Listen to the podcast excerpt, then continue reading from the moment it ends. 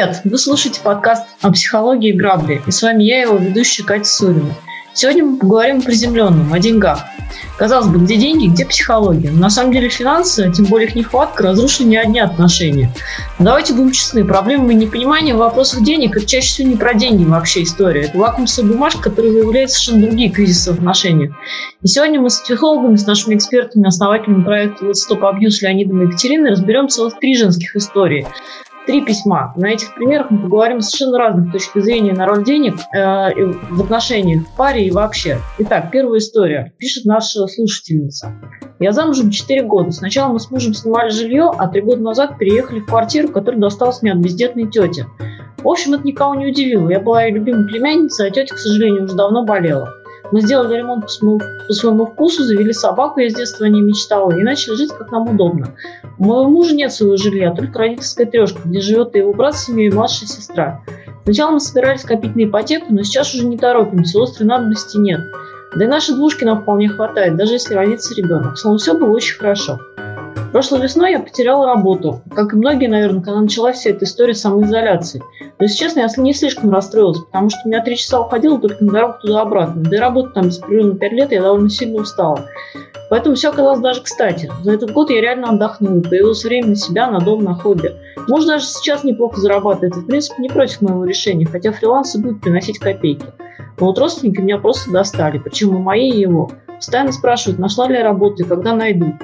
Одинокие подруги тоже удивляются, почему я не бегу на все собеседования сразу, предпочитаю быть иждивенкой.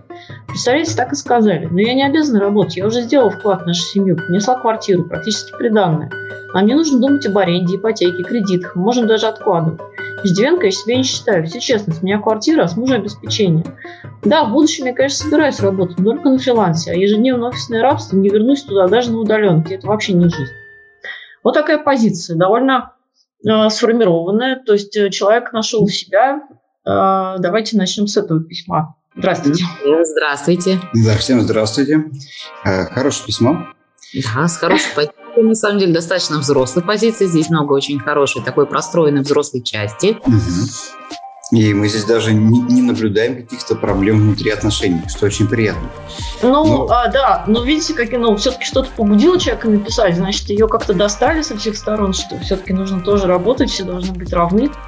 Некоторые равнее. Мы здесь видим, э, скорее всего, таких двух эмпатов, которые не очень умеют отстаивать э, свои позиции перед внешним миром, перед родственниками, угу. которых э, прогибают старшие вот, и, и так далее. Это то, что мы называем личными границами. Да? Здесь да. мы не видим вторую сторону мужа, да, вот, э, автора письма, не понимаем, да, вероятнее всего, у него тоже есть какие-то проблемы с границами, потому что там и его родственники э, поддают стране угля, да, и, собственно говоря, ее тоже. Угу. Это у них такая обоюдная проблема. А в чем взрослость этой позиции? А, вот, а, то есть, если они с мужем договорились и обоих устраивает то, что она mm-hmm. не работает, а он mm-hmm. работает, это нормально, да? Как Абсолютно. Вообще, если два, если два взрослых человека о чем-то друг с другом договорились, это их личное дело, и у них это нормально.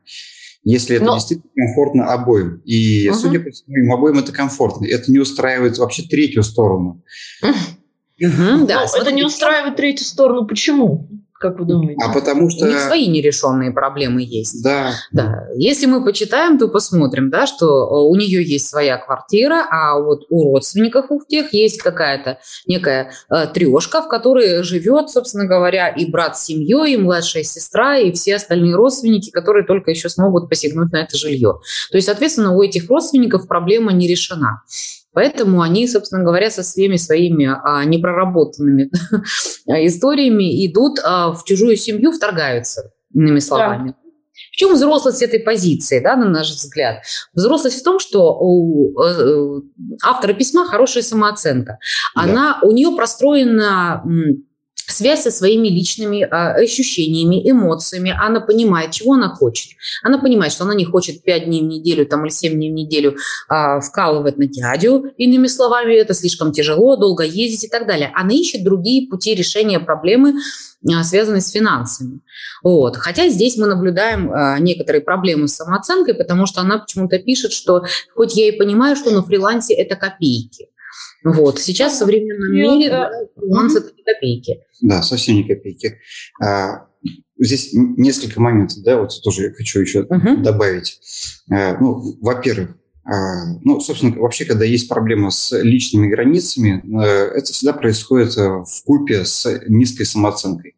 Uh-huh с одной стороны, э, вот как сказала сейчас Екатерина, она молодец, она понимает, чего она хочет, чего она не хочет. Муж не согласен, и все у них согласовано и нормально. Но при этом, э, поскольку они проваливают внешние границы, они в себе при этом уже и не уверены. Потому что если бы они были уверены в себе, им было бы вообще все равно, что думают другие люди по этому поводу. Да, и причина, по которой она пишет письмо, она как будто бы пытается за счет какого-то Э, за счет какой-то третьей стороны укрепить свою позицию, получить дополнительное подтверждение тому, что они действительно правы и имеют вообще, в принципе, право на то, чтобы думать так. Угу. Да, а это означает, что своей взрослой части, крепкости своей взрослой части у них не хватает. И это также означает, что они не прошли сепарацию с своими родителями. То есть они все еще зависимы от их точки зрения. Иначе бы им даже в голову бы не пришло, в принципе, это писать. Да, я думаю, что здесь у мужа есть такие трудности. Возможно, да. да. А в принципе вот такая позиция женщины, она не делает ее уязвимой вот, э, для абьюза там, или еще что-то. То есть вот э, помните, на, наш первый подкаст был про то, что девушка оказалась в декрете, стала полностью зависеть от, му- да. от мужа, и он э, начал проявлять все свои качества нарцисса там, и так далее. Вот э, полная зависимость финансовая в паре, она не делает э, тебя излишне уязвимой. Но она не собирается быть в зависимости финансовой. То есть она говорит, что я собираюсь работать. А, вот, но собираюсь работать просто на тех условиях, которые комфортны мне, угу. даже если это принесет меньше денег. Вот здесь же она вот как раз о чем говорила Екатерина, она себя немножко обесценивает, да, и говорит, хотя это копейки. Почему копейки? Если она хороший специалист, и она найдет хорошую удаленную работу или фриланс-работу, то почему нет? А, ну, возможно, мы не знаем, может быть, она ну, кибаны будет собирать или что-то. Ну, может быть, это фриланс вообще какой-то совершенно другой. Я сомневаюсь, что она будет работать за 500 рублей в месяц. Когда она говорит копейки, мы, наверное, имеем в виду, что она будет получать, возможно, там в пол зарплаты, от, от, может быть, офисной, да, но зато вот как бы в комфортной для себя э, среде. Но на самом деле возможности не ограничены. Да, вот буквально недавно мне рассказали про историю, где девушка заработала 38 миллионов рублей на курсах а, по пеленанию Боже детей. Да. А, то, есть, есть она учила пеленать. Да, понимаете, да, в чем дело. То есть, в принципе, как говорится, если есть желание, то э, все возможно. Нет, ну, понятно, что заработать можно. Тут очень интересно, как э, люди находят и как вообще искать этот баланс между своими какими-то внутренними потребностями и желанием, ну, и, и, и потребность реально зарабатывать денег, которые вот от денег ты никуда не денешься все равно. Мы живем в социуме, мы расплачиваемся Конечно, деньгами. Да? Мы живем в физической реальности. Ну, да, это и важно. я так понимаю, что довольно много людей чувствуют вот дискомфорт, потому что, ну, прям скажем, не все в восторге от собственной работы, не все а, прям вдохновляются тем, что надо в 8 утра вставать каждый день ехать в офис и так далее, но деваться некуда. Есть дети, там есть семья, есть обязательства, ипотека, опять же, и так далее. И вот как искать этот внутренний ресурс, вообще что делать э, человеку, который, ну, мы немножко отвлеклись уже от письма, да, но что делать да. человеку, который не чувствует удовлетворения, прям скажем, от работы, но считает, что у него нет э, выхода и нет варианта, и он будет работать, работать, собственно, всю жизнь, вот как, как получается. Ну, конечно, если считать, что нет выхода, то выхода и не будет, да, это называется тоже такая... А, самопрограммирование. Самопрограммирование, да. То есть э, человек... Ну, а что делать-то? Учиться а, получать удовольствие от того, что есть? Нет, да. нет, не, не, не, не, не получится. Это шизофреноген называется. Да, вам плохо, но вы пытаетесь уговорить себя, что хорошо. Да, вы опустили руку в кислоту, но убеждаете себя, что вам приятно. Э, да. Ну, это, как говорится, мышки плакали, кололись, да, но продолжали есть кактус. Ну, да.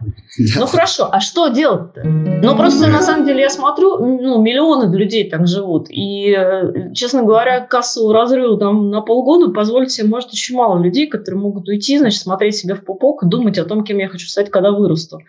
А, поэтому вот они вот так э, живут и живут и живут и ходят в этот офис или там не в офис, на стройку, еще куда-то. И так продолжается годами. Да, день сурка. Мы, мы переходим да. Э, в этот момент к самому главному вопросу психотерапии. А кто я на самом деле и чего я хочу?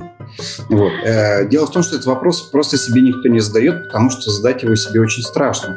Потому что если себе задать этот вопрос, вдруг выясняется, что вы никогда об этом не думали.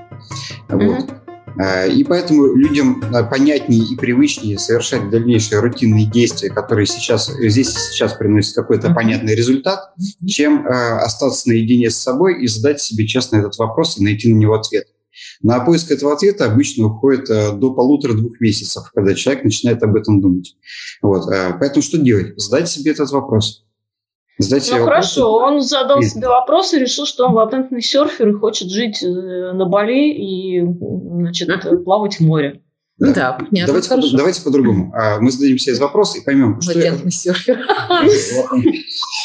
Шикарно. Я украду себе в копилку. Замечательно. Да. А, я хочу получать деньги за что? Ну, допустим, я хочу получать деньги за э, вышивание крестиком. Супер. Вышивайте крестиком. Начинайте это делать. Вот. А, и, нет, ну, естественно, у человека будет какая-то реалистичная мысль, да, то есть, например, там, он работает там механиком в автосервисе, а всю жизнь мечтал, не знаю, там, выступать на сцене в юмористической передаче. Так. Ну, хорошо, допустим, а, ну, у него работа занимает там 8-10 часов, и он может начать практиковать, он может начать а, проходить э, курсы актерского мастерства, там по выходным, например, или там, да, то есть в группах заниматься, он может начать где-то выступать. Ну, то есть типа... постепенно менять сферу деятельности. Не постепенно, резко, а да. Постепенно. Смотри, вот это очень хороший ключевой момент. Ее. Постепенно. Потому что, да, вот здесь такая история, я латентный серфер, да, то есть, соответственно, вот прямо сейчас и только сегодня и вот только именно в этот момент я начну это делать, да, то, что mm-hmm. я хочу. Конечно же, нет, безусловно, это требует определенного периода времени для того, чтобы подготовиться, а, понять, какие скиллы э, есть, да, в наличии, mm-hmm. собственно говоря, насколько уровень квалификации высок, экспертности высок и так далее, где нужно еще что-то подтянуть. Yeah. То есть для mm-hmm. этого потребуется определенное время. Да, естественно, это не по щелчку произойдет. Но самое главное и самое ключевое здесь – это именно понять, чего я действительно хочу.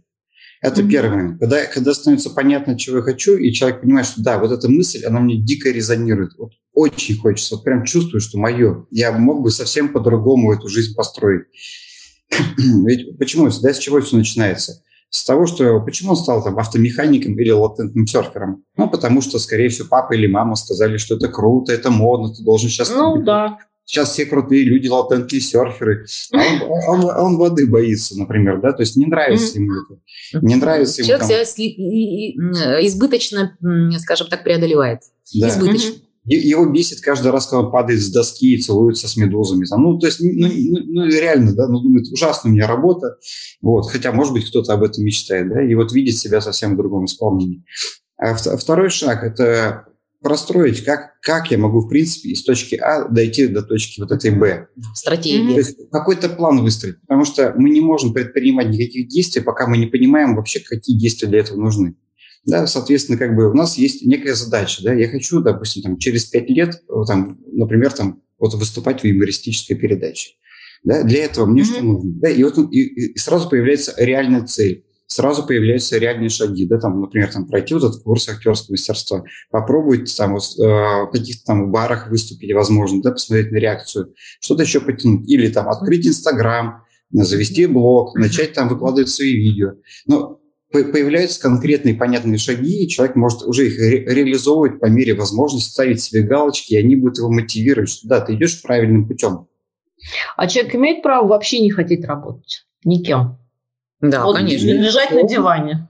Да, безусловно, конечно. Это его а что тогда делать? Ну, лежать ну, на диване и вести Нет, но он не может лежать на диване, объективно. Так, У него, значит, семеро по лавкам, и э, всех надо кормить. Вот как ему в гармонии с собой пребывать? Если у него в план не входило семеро по лавкам, да, как бы, то теперь его эта цель, в принципе, неосуществима лежать на диване, да? Так. Он должен все-таки там как-то простраивать. Например, лежать на диване с семерыми. Задорого. Задорого, Задорого. И человек, по сути, должен понять, кто он, в чем, в чем его особая, особая как бы уникальность, да, что он может дать этому миру. А, и что самое интересное, да, в чем э, заключается самое большое когнитивное искажение в данном случае, это в том, что то, что получается у нас лучше всего, естественно, легко, элементарно, мы всегда обесцениваем и думаем, что это никому на самом деле не нужно. Но да. нужно понимать, что легко, Слишком просто. легко и элементарно получается только у нас. У других это занимает много сил и нервов. Например, а, частая история, да, там люди выслушивают, поддерживают других людей, мотивируют их, но им за это не платят. Mm-hmm. И когда им говорят спасибо большое, ты меня так поддержал, они говорят, да это ладно, я просто выслушал и так далее. Но на самом деле это может делать э, вот как бы вот настолько глубоко с э, энтузиазмом, если мы там будем раскладывать это по соционическим психотипам, только один психотип, и частотность его встречаемости на Земле 1 к 50, то есть 2% людей всего. И mm-hmm. эти 2% людей э, не ценят то, что на самом деле вот им от природы дано, а все остальные 49 из 50 так это делать не могут. Поэтому mm-hmm. очень часто ваша уникальность будет заключаться именно в том, что вы делаете естественно и как раз то, что вы не цените. Хотя на самом деле вам это очень легко дается.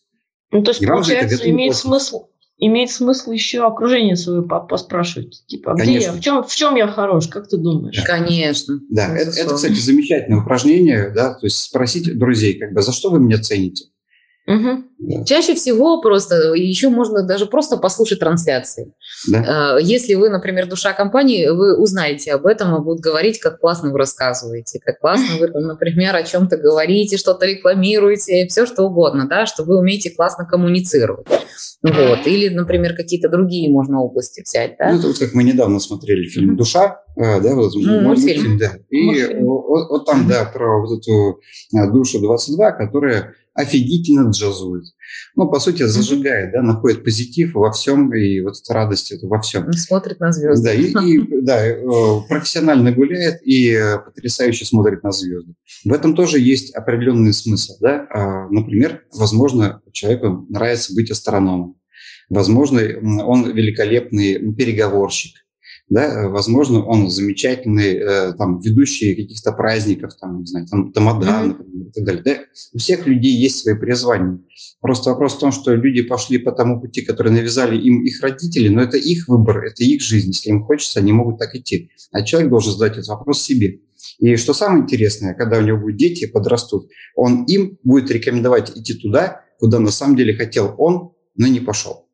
Ну, понятно, да, это сублимация такая получается. Да, да, конечно. В итоге каждый родитель... Я не стала балериной, поэтому ты давай. Да, да, да, да. Это уже занимайся. да, я мечтал закончить музыкальную школу, поэтому ты, доченька, пойдешь сейчас 11 лет учиться. Да, да, да. А у доченьки, у доченьки, возможно, там медведь на ухо наступил. Ведь это же запрос-то был родителя, а не ребенка. Ну да, даже дело не в этом, как бы просто в том, что нет такого запроса у человека. Да? Когда мы вообще в сессиях рассматриваем мотивационные нюансы, а, а мы всегда затрагиваем одну очень важную мысль. Какой смысл вы вкладываете в то, что вы делаете? Есть ли для вас в этом свой личный персональный смысл? Для чего вы это делаете? Да. Что вы от этого получаете? У вас энергобаланс действительно смещен в вашу сторону, то есть вы действительно больше получаете, чем вкладываете или нет? Или хотя бы mm-hmm. столько же? Потому что в большинстве случаев, если мы людей спросим, мы поймем, что человек гораздо больше тратит, чем с этого получает. И его там э, вот эти там 30 тысяч рублей в месяц, ну, никак не радуются, ему он, он гораздо больше ресурсов выкладывает. Естественно, mm-hmm. в итоге достигает какого-то дна, потери мотивации, нежелания жить, невидения смысла в жизни. А Все дело в чем? Он идет совсем не туда, где он получает эту энергию. Да, я бы даже отталкивалась не столько от каких-то конкретных сумм, сколько от вот этой вот внутренней личной мотивации. Потому что, занимаясь любимым делом, даже 30 тысяч рублей в начале будут приносить удовольствие. Да, да, потому что это приносит не только 30 тысяч рублей, но еще огромное количество удовольствия, э, ощущение реализации, удовлетворения. И обратная связь идет. Признание со стороны людей, да, и так далее. То есть человек должен получать то, вот, что для него ценно. А если в паре, например, один человек э, работает на любимой работе, и у него в этом смысле все хорошо, он реализован полностью, а второй находится в поисках себя, и ему некомфортно, он никак не может определиться, он никак не может понять, что он хочет и так далее. Именно в отношениях в паре э, это приносит большой дискомфорт, как, ну, как бы это может привести к какому-то кризису, или все-таки обычно э, работа работой, отношения отношениями? Нет, на самом деле это все взаимосвязано. Кризис кризисом, да, это понятно. Кризисы бывают у всех, и они, собственно говоря, если люди живут в нормальных партнерских отношениях, отношениях эти кризисы общие. Очень важно понять, почему возникло это застревание у одного из партнеров. Ну, то есть, а, а, ну как, почему? Потому что он пошел, например, потому что папа сказал, я хочу, чтобы ты был бухгалтером, и он пошел бухгалтером. И с тех пор вот так и работает бухгалтером. Ключевое папа сказал. Ну, например, ну, то, что мы сегодня обсуждали. И ну или как-то по-другому. Нужно было срочно от армии э, косить, и он поступил в первый попавшийся институт. Ну, условно, да. Там, куда взяли, туда пошел. например. Важно понимать, И да. Дальше по накатанной. Да, важно понимать, где, э, собственно говоря, персона этого человека находится, его эго находится, где его самость находится, где, иными словами, его личный путь. Вот. Но получается, что если люди живут семьей, да, если у людей нормальные отношения, то а, на, тот, на тот период, пока один человек ищет себя, обеспечение семьи берет на себя другой человек. А, да. Ну и потом они могут меняться. Таким образом, это может происходить да. там бесчетное количество раз. Да. Один пошел учиться в 40 лет на психолога, а второй в это время, значит, всех кормит. А потом он говорит, слушай, я задолбался кормить, ты уже отучился, давай теперь ты будешь зарабатывать, а я буду крестиком вышивать. Это нормальное, вот это здоровое отношение? Нет, то есть это уже перекидывание ответственности. Ну, давайте начнем с того, что как бы в, нормальных, в нормальных партнерских отношениях э, там, в принципе, нет такого «я зарабатываю, ты зарабатываешь». Да? Оба человека над чем-то работают, и у них есть некий суммарный баланс как результат их труда. Да? И если они вместе решили, что второй человек, там, грубо говоря, лучше э, себя сможет реализовать в чем-то другом, по сути, они как бы просто часть своих денег, недополученную вот эту прибыль, да, если так можно mm-hmm. выразить, в развитие одного из членов семьи. Mm-hmm. И это нормально, абсолютно. В этот момент не то, чтобы второй зарабатывает. Нет, они зарабатывают столько же, просто часть инвестирована в развитие. И это абсолютно нормально. То есть нет такого, что я обеспечиваю, ты обеспечиваешь, да не вместе обеспечивают. И когда один из людей реализуется, да, ищет себя, чтобы тоже же, это же в итоге принесет ему гораздо больше энергии, соответственно, денег в семью то они оба вкладываются в это развитие. Э, партнеры всегда заинтересованы в э, обоюдном развитии. Если так получилось, что один реализовался, а другой еще нет, то, скорее всего, оба работают над его реализацией. А если один реализовался, ему хорошо, а другому плохо, и он никак не может, а второму пофигу, то это большие вопросы вообще. То есть это уже явно не партнерские отношения. Ну вот смотрите, вы, вы нарисовали идеальную картинку идеальных таких отношений. Ну, нормально. А? Нормально. Обычная картинка, да. А э, тут я хочу в этом месте как раз прочитать второе письмо, а, которое совершенно, совершенно говорит об обратном. Угу. Я всегда была в отношениях только с обеспеченными мужчинами, пишет угу. наша слушательница. Не потому, что меня легко купить, просто так складывалось. Как-то я всегда вертелась в кругах, где преимущественно обитают богатые, но при этом я никогда не жила за их счет, как содержанка, и не стану так жить. Объясню свою позицию. Я взрослая женщина с двумя высшими образованиями, знаю три языка в совершенстве и постоянно развиваюсь, несмотря на то, что мне уже чуть за 40.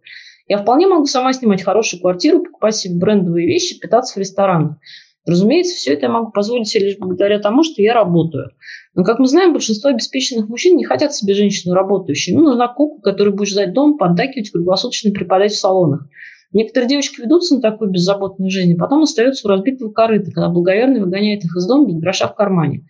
Особо умным удается выйти замуж и составить выгодный брачный договор. Но чаще всего такие девчонки прозябают в категории любовницы. Именно поэтому, когда трое моих возлюбленных предлагали мне бросить работу и заниматься домом, я отвечал категорическим отказом. Более того, я сразу говорила им о том, что у нас будет раздельный бюджет. На все необходимое я трачу свои деньги. В путешествие езжу за свой счет и так далее.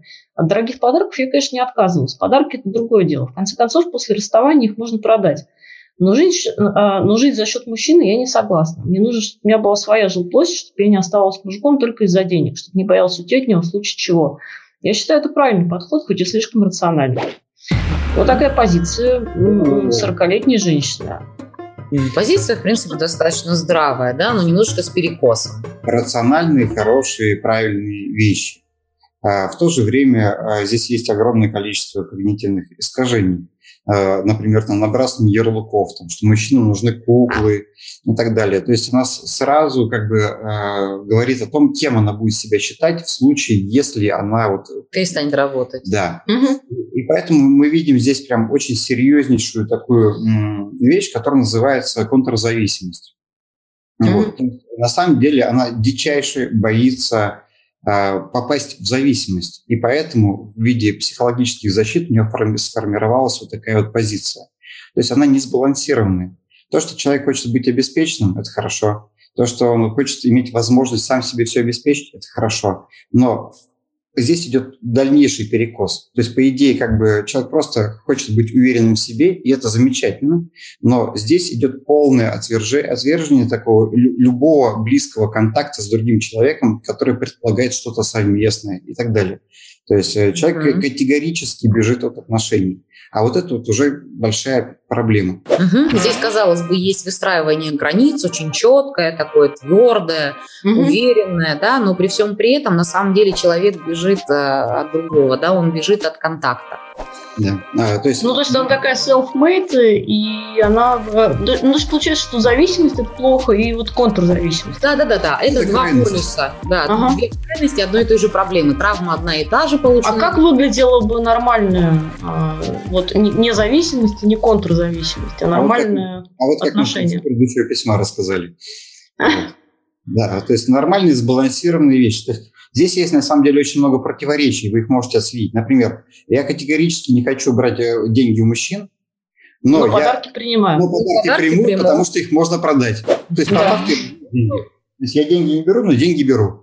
Да. Вот, но, но в другом виде. То есть я, я это как бы только делаю. А почему? Потому что подарок как бы вот односторонне выдан, и типа подарки не отдарки. Uh-huh. Вот, поэтому в зависимость как бы и не попадаю. А если дают деньги напрямую, вот, то как, как будто uh-huh. бы я чем-то обязан. Да, и здесь смотрите, а, мне нужно, чтобы у меня была своя жилплощадь, чтобы я не оставалась мужиком только из-за денег. То есть человек, uh-huh. смотрите, рассматривает только одну сторону отношений финансовую. Вот да, здесь такое ощущение, что она зациклена только, только на деньгах. Да.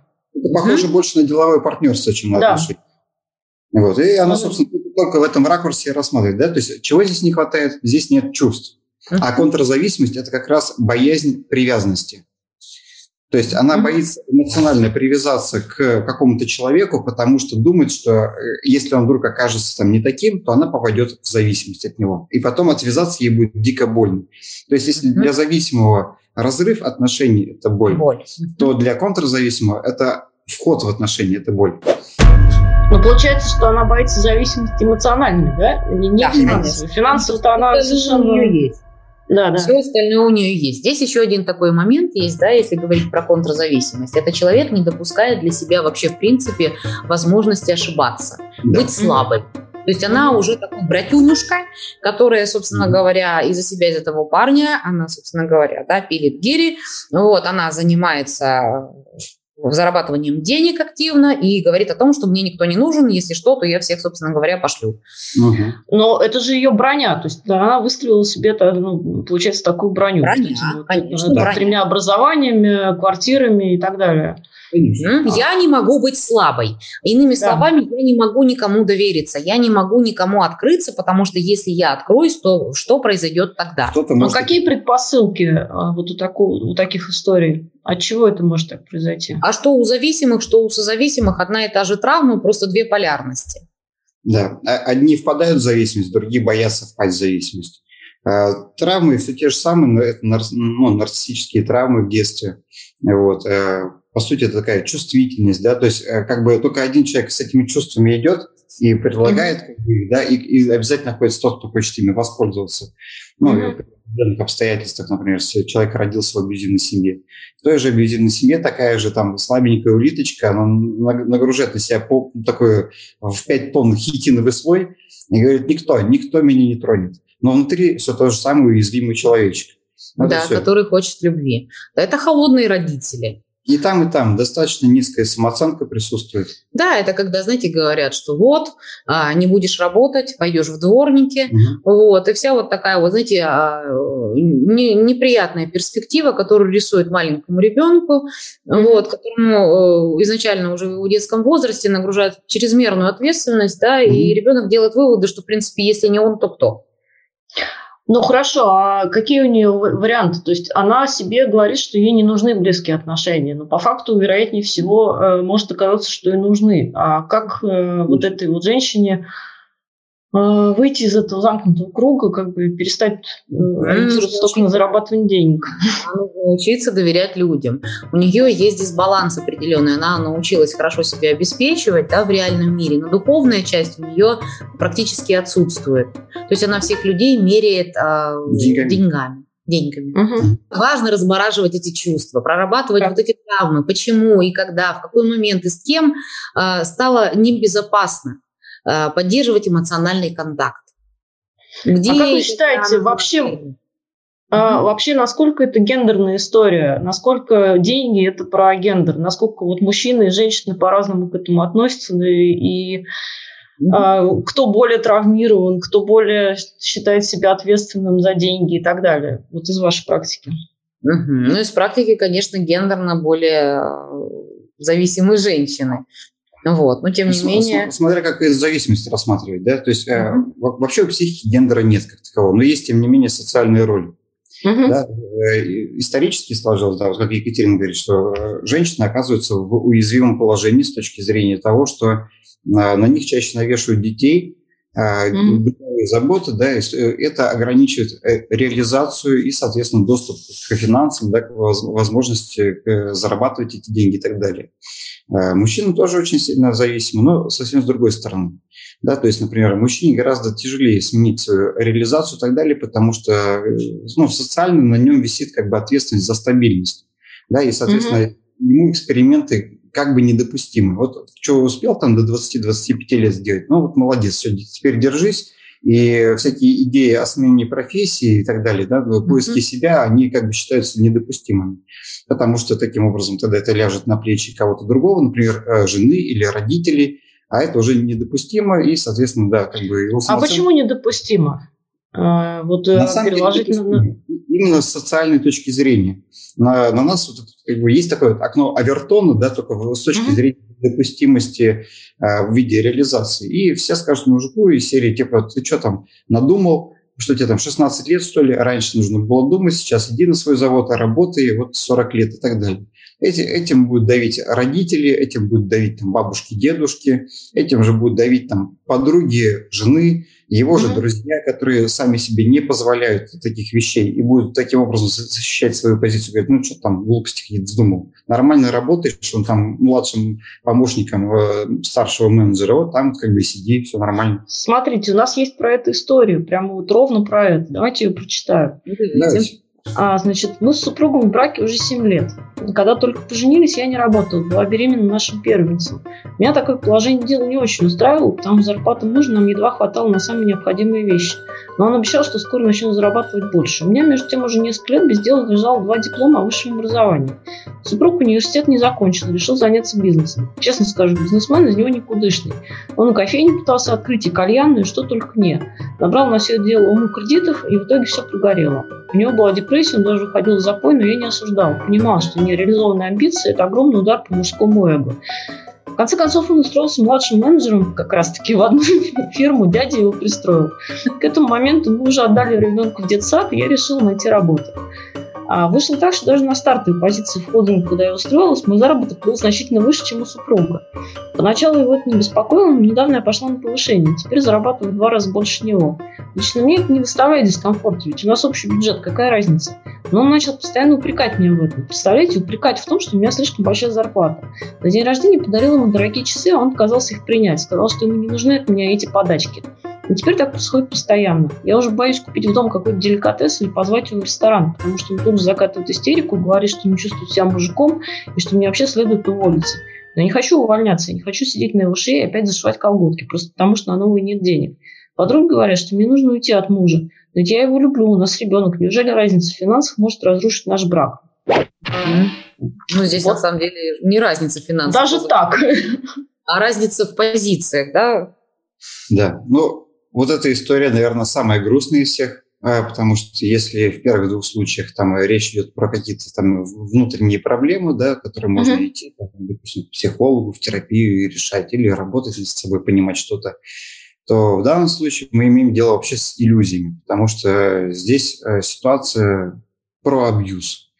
Да, то есть дело тут вообще не в финансах, а в том, что э, человек, который изначально планировал доминировать, никак не может в силу своих каких-то то ли низких интеллектуальных способностей, то ли еще чего-то, да, а скорее всего из-за некоторых патологий психологических, э, решить свою, свой вопрос с реализацией и обвиняет в этом свою супругу, свою жену. Ну, вот. То есть он с ней существует в конкуренции. Да, он конкурирует. Mm-hmm. Это, это вообще не отношения, это конкуренция. Он борется за власть, а власти у него никак не получается ее реализовать. Да? Поэтому мы говорим про созависимые абьюзивные отношения. Да, здесь супруг в детской позиции. На день рождения ему подарили дорогие часы.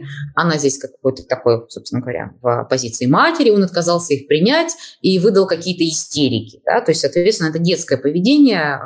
Мужчина здоровый психически, он не закатывает истерики.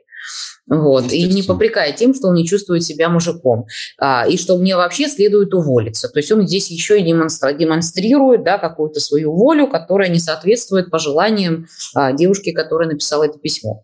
Да, вот о чем мы говорили а, в, прошлом, э, в прошлом подкасте, э, о том, что в партнерских отношениях какие-то достижения происходят при поддержке друг друга. Угу. А, а здесь вопреки получается. А здесь вопреки. а здесь вопреки. То есть Конечно. она идет в реализацию, у нее все получается, и вместо того, чтобы получить поддержку партнера, восхищение там, и так далее, а, он, он ей наоборот говорит, типа, закрывай свою реализацию, увольняйся, ничего этого не нужно. Хотя очевидно, mm-hmm. что при всем при этом он еще зарабатывает в два раза меньше.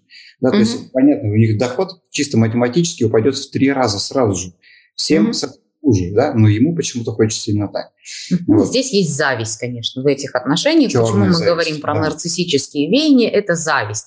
У здорового человека зависть перерабатывается в то, что я могу так же, я тоже подтягиваюсь, я тоже беру да. что-то. Раз, раз она смогла, то и я смогу. Да, то есть, как бы, если моя жена смогла, я мужик, я сейчас тоже смогу, я соберу волю в кулак и тоже что-то реализую. Угу. Но так, здесь про черную зависть, да? Ах, ты такая, да? Умная, да, очень? Вот, это, это совсем про другое. А вот эта черная зависть, это всегда про отсутствующую взрослую часть про неразвитую взрослую часть, как минимум.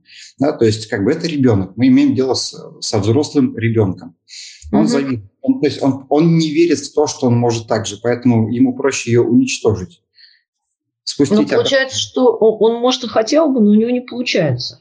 А, может быть, хотел бы, а может быть, и даже... Пробовал то, и то, и то, и вроде как э, и все провалил.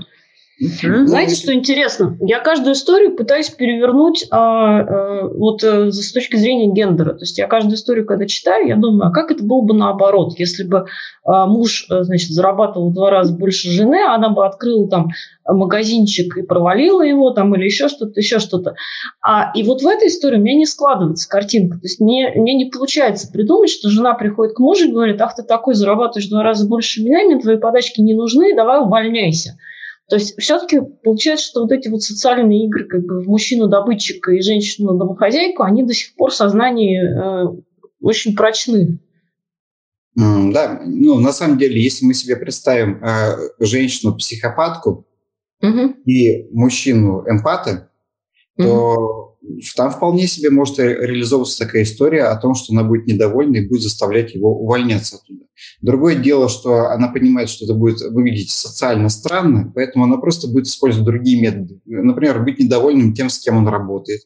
Угу. Или, ну, ну да, например, женским коллективом. Да, короче, начнет травить и говорить, выбери нормальную другую работу, э, вот, и по факту заставит его уволиться и перейти на какой-то ну, менее оплачиваемый, э, там, где ей будет поспокойнее. Просто механизмы давления будут другими, слава будет другими. Здесь важно, какая, каков мотив. Если нужно до чего-то, скажем так, докопаться, мягко говоря, да, то человек найдет до чего. Да. Сначала он будет много зарабатывать, но там, значит, э, слишком мало проводит времени с семьей. Да. Надо уволиться, найти другую работу. Нашел другую работу, а, слишком мало денег.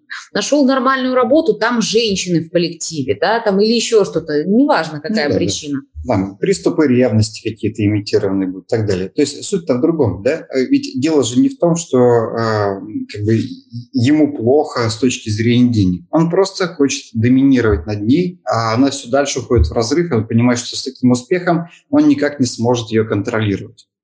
Угу. И поэтому идет докапывание до такого социального шаблона, типа мужчина должен зарабатывать больше. И что да. ей делать?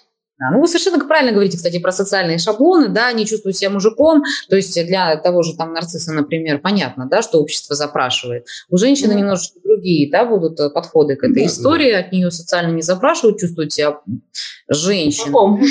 Да, немножечко другие способы реализации. Угу. Вот, да. Что делать? Что делать? А, что делать? Вот мы рекомендуем ей не работу поменять, а партнеры. А, и у нее все будет гораздо лучше. Да, потому что, понимаете, вот такие э, фразы, как «я уже боюсь купить в дом какой-то деликатес» или позвать его в ресторан. То есть, э, на самом деле, во-первых, здесь есть страх, во-вторых, э, здесь есть однозначное ощущение какого-то такого социального неравенства, за которое она чувствует вину. Вот, то есть позвать его в ресторан. Здесь поменялись роли, здесь свайп такой произошел. Да? Она mm-hmm. в этот момент выполняет роли того самого мужчины, за которую борется вот этот вот э, предполагаемый супруг. А он роль капризной девочки. Причем именно капризной девочки. Такой. Вот. Э, здесь у нее вот такая фраза в конце. Э, подруги говорят, что мне нужно уйти от мужа. Mm-hmm. У нее достаточно адекватные подруги, судя по всему. Mm-hmm. Вот. Со стороны хорошо да, обычно да. видно, когда что-то идет не так. Да, то есть здесь в чем роль, да? В чем смысл, точнее? Раз она зарабатывает неплохо, так прилично зарабатывает, да? Вот. Это означает, что в целом у нее энергии много, она неплохо реализуется. Единственное, что там палки колеса вставляет муж постоянно подруги у нее, соответственно, видимо, такие же, достаточно неплохо такие, простроенные, уверенные в себе и так далее. Да? И эти люди очень хорошо видят вот эти вот мегатоксичные, странные, непонятные вещи. Подруги не говорят ей, объясни ему, они говорят, уходи. То есть там очевидно, явно гораздо больше всего происходит, чем написано в этом письме. О чем знают ее подруги, но пока не знаем мы.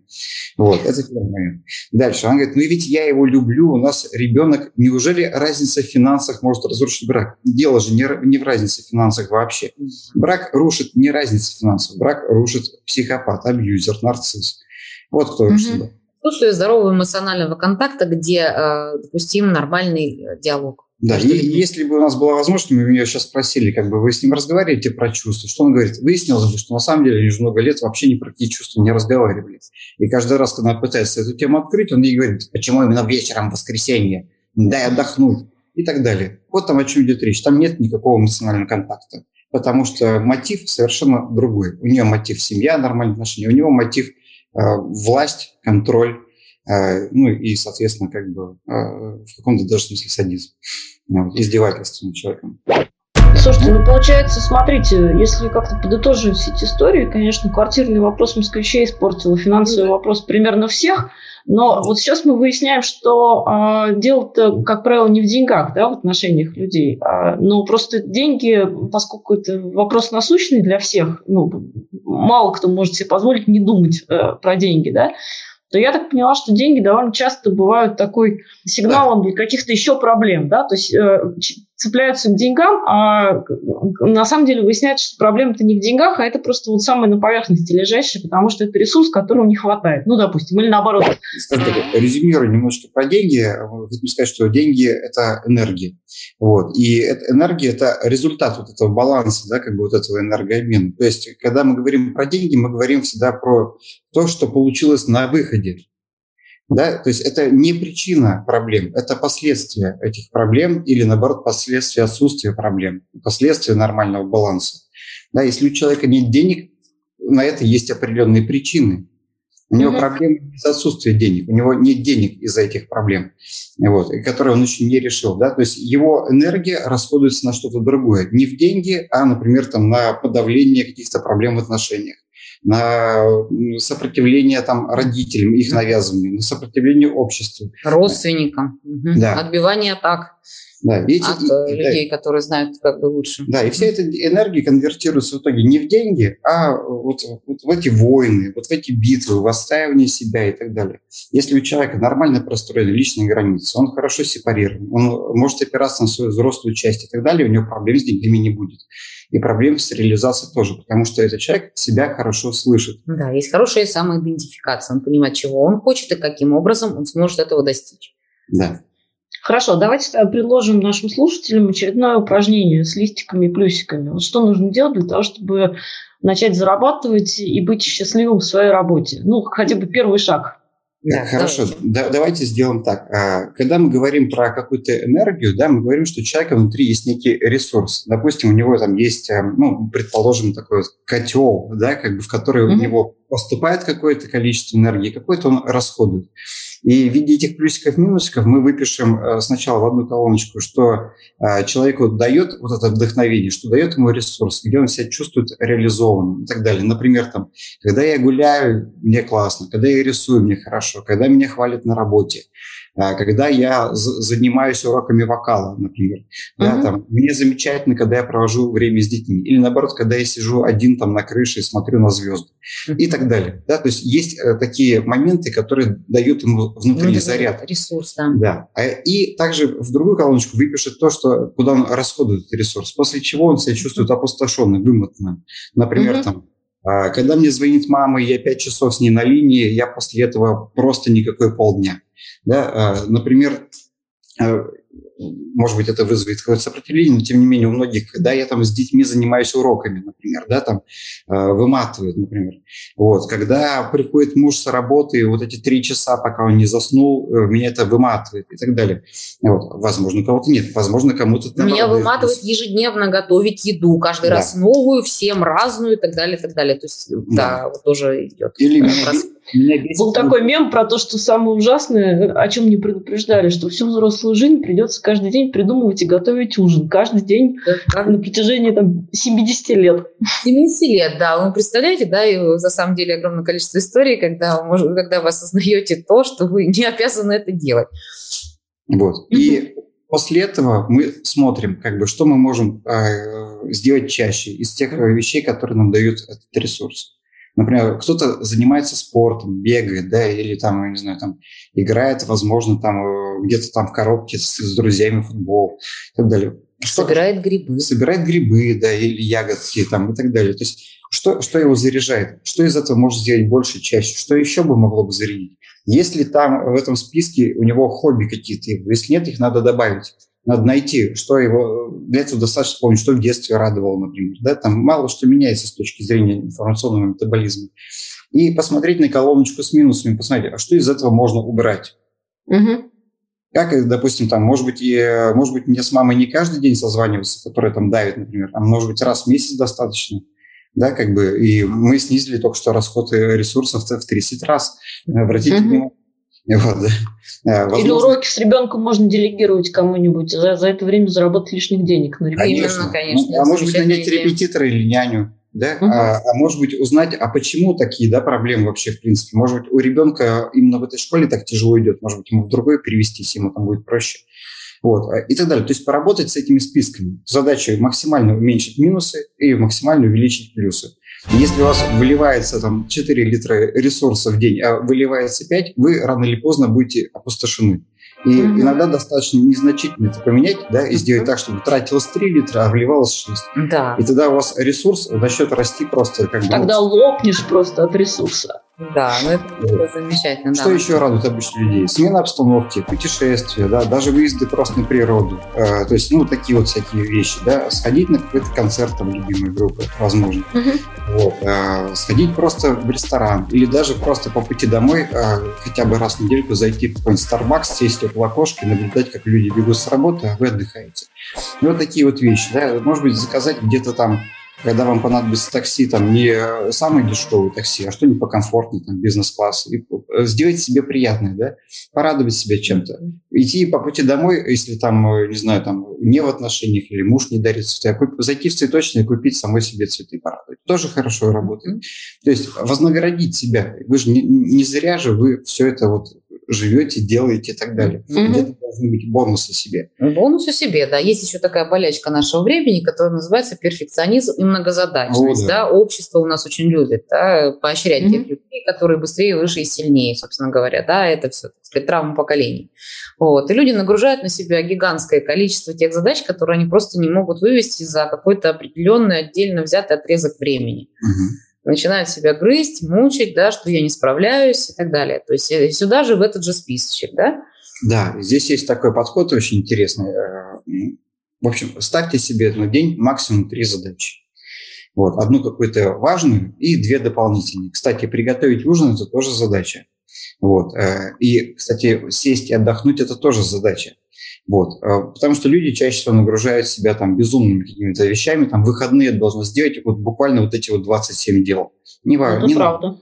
Да, не надо. Три задачи это максимум, это в, в любом там тайм-менеджменте, это как бы, да, как бы в подходах э, про тайм-менеджмент будет прописано. Вы больше трех задач вряд ли сделаете, поэтому ставьте себе только три задачи, отмечайте галочками, что образно говоря, хотя бы в голове, что вы их выполнили. Если у вас осталось свободное время, вы можете взять четвертый, но это бонус. Надо понимать, что это вы делаете сверхусилия, и вы просто не просто молодец уже, а вот экстра молодец. Угу, да, да, но я не совсем, я не совсем понимаю про эти три задачи, как это возможно. То есть а, задача с утра проснуться, собраться, поехать на работу, поработать, приехать с работы, забрать ребенка из садика, погулять с ним, прийти домой, приготовить ужин, значит, ну, накормить ну, всех, вы себя, задач. Не, не, вы себя перегрузили, как минимум половину. Нет, может. это я не про себя вообще, я не готовлю. вот. Но э, вот абстрактная там женщина какая-то, да, а этот день только начинается на самом деле. Она еще не занималась ни стиркой, она не почитала книжку, она не отдохнула, она э, ну, то есть не, Где ничего не сделала. Да, ну, ну так, вот, так вот, ей надо срочно это разгружать. То есть это у нее, у этой женщины должен быть, по идее, вопрос к мужу. Он говорит, смотри, я съездила на работу, забрала ребенка и приготовила ужин. Заниматься ребенком – это вообще отдельная работа. Я, я свою работу на сегодня уже выполнила. Что ты сделал? Сходил на работу, постирал вещи, погладил. Окей. Смотри, у нас есть еще три бытовые задачи, которые выполняют. Значит, нам надо их делегировать. Например, там вещи можно сдать в прачечную. Mm-hmm. Мы можем не готовить, а заказывать готовую еду и так далее. Иначе, знаете, как бы все равно, что говорить, я тону э, в каком-то там деревенском туалете, да, как мне сделать это комфортно? Нет, надо сделать, вылезать в принципе и пересматривать как бы место для своего плавания. Отлично, я думаю, что на этом мы закончим. Эм, о том, что вы, если вам некомфортно, пересмотрите место своего плавания. Еще хочу напомнить нашим слушателям, что если вы не можете или не хотите сами обращаться к психологу, а но у вас есть потребность при этом разобраться в своих проблемах, вы можете написать нам на почту грабли.собака.майрамблер.ру. И мы обязательно обсудим вашу историю в одном из следующих выпусков. А на этом мы заканчиваем. Спасибо, что были с нами. Подписывайтесь на наш подкаст и до встречи через неделю. Спасибо вам и до встречи. Спасибо, до свидания. Спасибо, до свидания.